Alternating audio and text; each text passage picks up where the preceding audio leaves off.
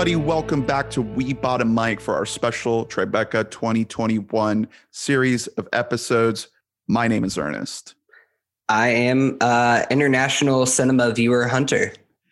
And today's interview uh, is with the team from a movie called Kick Sled Choir, which Hunter got a chance to see.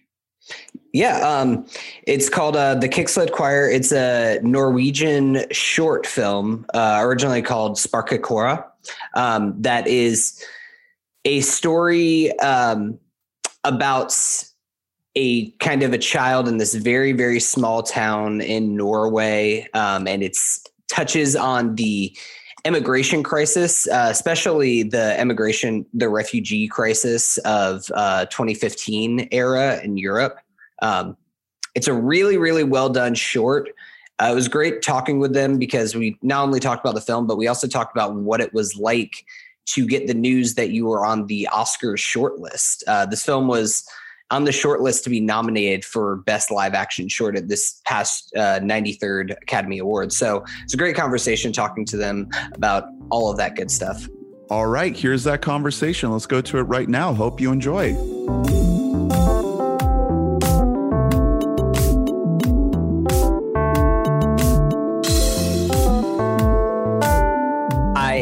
Delighted to be joined by Torfinn Iversen and Julia Anderson, uh, who are here from the short film Sparkakor or uh, the Kick Sled Choir.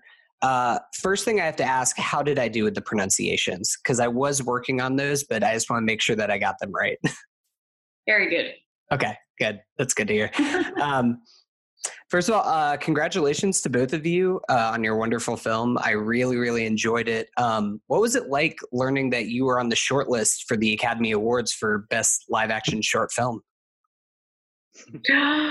Crazy. that was such a uh, that was a very big moment for both of us, and we didn't we didn't know until you know late at night Norwegian time. It was after midnight. We were, we were waiting the whole evening, you know, for them to to announce. And we're, we were almost giving up. Ah should we go to bed? And then all of a sudden i think it was around 1 a.m in norway uh, they announced that the Kick Sled Choir was shortlisted for the Oscars, and I think we both just screamed because we were on uh, Skype at the moment, Torfinn and I, waiting for the news, and we screamed, and I think Torfinn was jumping up and down in his sofa, and yeah, very happy. Yeah, something like that. And then we had a big, big, big party after on uh, on Skype. Or, uh, yeah. I'm curious because I've um, I'm not sure how early or how I guess I should say in advance do you know that you were put on the short list before um, the Academy Awards actually happen? Oh, we well, didn't know at all. Oh. Uh, well, yeah, on the short list, uh, we found, I think they announced it on the 9th of February. Oh, okay. So, yeah. yeah. Pretty, like, you're kind of going down to the last minute. You don't really know if you're going to be on there or not until only a month or two out from the ceremony. oh, absolutely. I think, and on the 15th of March, they announced the nominated ones. Right. Yeah. Yeah. True. Um, Torfinn, um, I'm curious, what inspired you to write this story? Do you have a background in music? Or how how did this all come to you? Oh, I like uh, to play instruments. Absolutely, I'm not a singer at all, but uh, growing up in a fairly remote uh, area, almost like the same setting where the Kick Sled Choir is is shot, um, inspired me somehow to to make this film. Also, there were some I remember some issues when I grew up with some refugees in my town and and some people were not. So yeah they had kind of a fear for the, the unknown. And um, the father son relationship is something i wanted to explore. Uh, my father is a very nice father and he was so it's not about that actually but uh, it's it's more about the, the, the um, atmosphere in this rural town.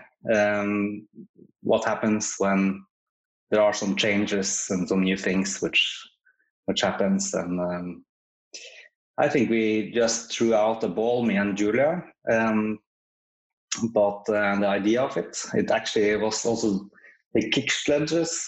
Um, I and Julia used to, in each our towns, go with them like a train, like like we do in the film. Uh, when I was like 10 years old, it was very funny.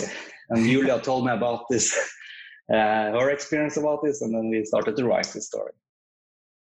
How long uh, were you working on the script, and then how long did you actually have to film? Of course, I mean, since this is a short, I'm assuming it's a little bit more condensed of a schedule. But how long did you have this idea going around in your head?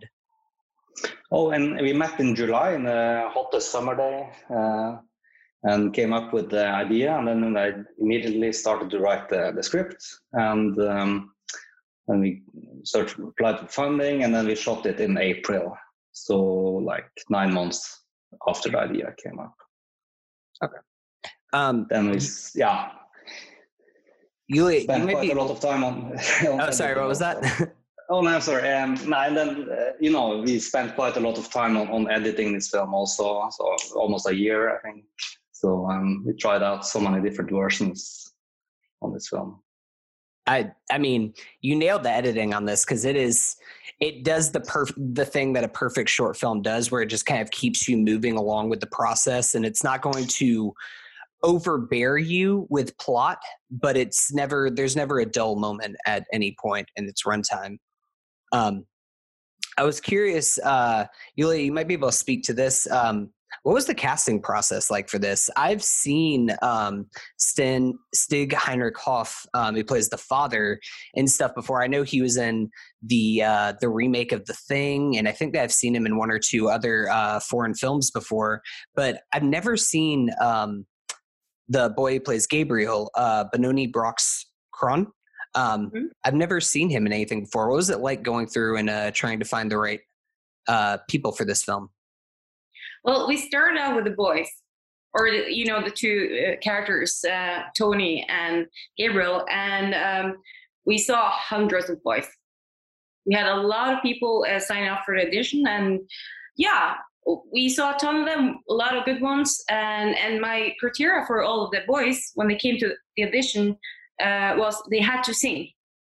They didn't know how, you know, they didn't need to be good singers because we knew we were going to dub it anyways, but they had to be able to sing, to pretend, you know. Um, and a lot of the boys, quite good actors, they, they were afraid of the singing part. They kind of, you know, got really shy.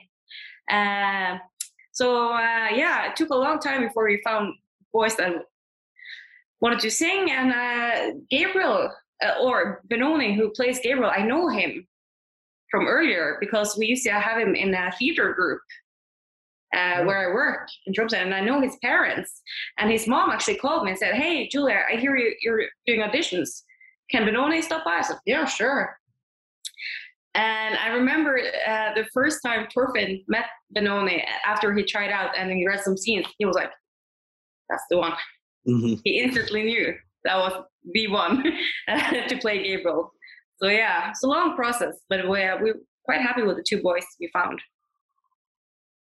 I never would have expected that he, that wasn't his voice coming out of him because he plays it so well. It sounds like that is that he is actually out there singing. I was like, man, they found a kid who can act and also has the most angelic voice I've ever heard in my life. Yeah, we actually had a professional choir boy uh, dub singing, but um, Benoni, he did a very good job, you know, pretending. He was rehearsing a lot with a um, a teacher, a song teacher. Yeah, it uh, it comes across really well. Um, one of the things that I was really, really taken by was the universality of this story. Um, I know this is, of course, a very specific story about refugees in Norway, and I'm sure it's at least you can speak on this. I'm sure it's at least partially inspired by the refugee crisis in Europe in 2015 or so. But I mean, if you look around the globe, there's refugee crises everywhere. Um, were you seeking to make a story where the message could translate everywhere, or was that just kind of a byproduct to the script? No, I think we had a message from the beginning. Uh, and as Torfinn said, he, he grew up in a very small place, and you know, um, they also had a few refugees there, and it, it was something very un, unknown and kind of fearful for some people. They were scared, but you're just scared of the unknown. Go up and say hello to someone. mm-hmm. I'm sure they're nice. So yeah, and as you said, it's a very it's a universal theme across the whole film, throughout the whole film. Uh, yeah, because a lot of people can relate. Yeah, that's uh, also what we wanted to work on the, the inner conflict on on this boy and, and the fear because you know the father has some fears. Uh, are these fears transferred to the, the boy or not? No, but here the boy actually goes in another direction than the father, and the father learned from the boy and somehow uh, changes. Um, so that was it. Started like we want to make a, a film for the children. That was the beginning and then we actually heard it's not only a film for the children, but uh, some grown-ups can also relate to this this story, and um, the message is very universal. I think so. It could happen almost anywhere in a small town, small place. This story. Yeah, I mean, I of course, I am from America, so I see, and specifically, I live in Florida, which has a lot of um, people who come over from Cuba or from other areas in the Caribbean that come to America that maybe they're first generation, second uh, generation immigrants. Um, and I thought that your film did a really, really beautiful job of kind of using music as this central love language that can kind of bring people together. I mean, it's directly, it's the choir is uh, in the film is there to raise money and clothes and things like that for the refugees. Um, but I, I thought that was really, really well done. Was that always something that you had kind of in the back of your head? Was using this idea of music as something that could bring people together from different cultures? Yeah, I think that was um, that was one of the first ideas we had actually. Then we it was first I remember it's fire, and then it was the kick stretches, and then somehow they met together, hmm. and uh, uh, it was used as a a bridge to bridge between the people and the, the characters in the film. Um, so we made also a lot of different drafts of this story. There were some other characters in there in the beginning and um, first he stayed with his grandfather and then it became the father. So you know a lot of these steps happened before we came to this story we have now. And i mean also during the edit it was i think the first version was like 25 26 minutes. And i cut it uh, myself and julia was there and we had maybe 20 30 different versions which we saw together with kids sometimes and um, we got very good feedback from the kids honest feedback very honest. So if something if it was something they didn't understand they would tell us. And by doing it this way um, we could cut it down to 18 minutes. Um, and uh, yeah it was quite a process. Um, I just have a, a couple more questions for you, and I'll let you both go because I know y'all are both very busy, and you are very different time zone for you than it is for me right here at uh, 2 p.m. on the East Coast. Um, but uh, what's next for you? Are you working currently working on anything right now? Is it short, a feature length? What what kind of stuff do you have?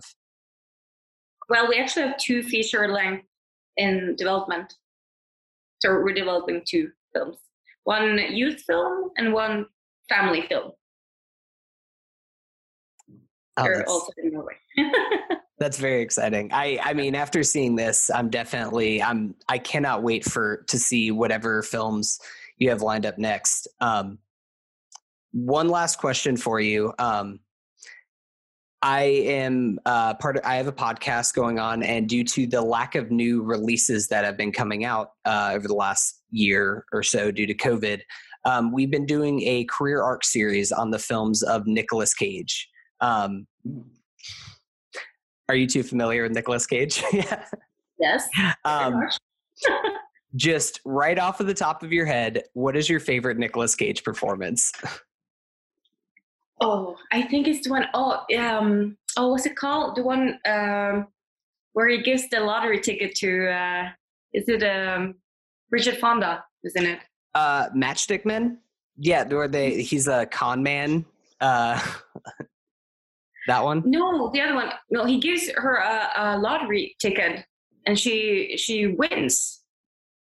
Oh, I can't remember the film, but I but I also love uh, the um, the one in the he's in the Coen Brother film. The uh, Oh yes, Raising Arizona. Oh, yeah, Raising one's a great Arizona. Oh, it could happen to you. That's the one. Yep, Yeah, yep. yeah. yeah, yeah. I remember that one. That's that's a great one. yeah. Torfinn, do you have any that come to mind? Unfortunately not, but I liked uh, Julia's. Um, yeah, Julia's. You can have one of them. yeah, Yeah. yeah. Well, thank you again so much for your time. I really appreciate it. Uh, best of luck to both of you going forward. And uh, I'm going to recommend every person I know to check out this film because I, I really enjoyed it quite a bit. Thank you so Thank you much. so Thank much. you for a nice talk.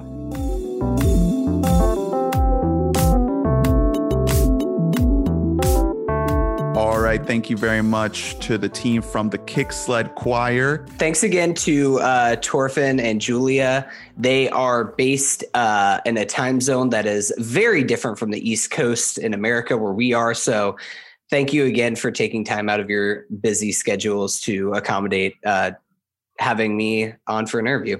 please be sure to check out the rest of our coverage from the Tribeca 2021 Film Festival over on WeBoughtAMic.net. Uh, rate, review, and subscribe to the show if you enjoyed it. Follow us at We on social media, and stay tuned for more great conversations like this one as we continue to cover the festival. Um, recommend the show if you enjoyed it. Donate if you're able to. Thank you to all you beautiful donors. We love you. We'll see you next time. Take care. Bye bye. Bye.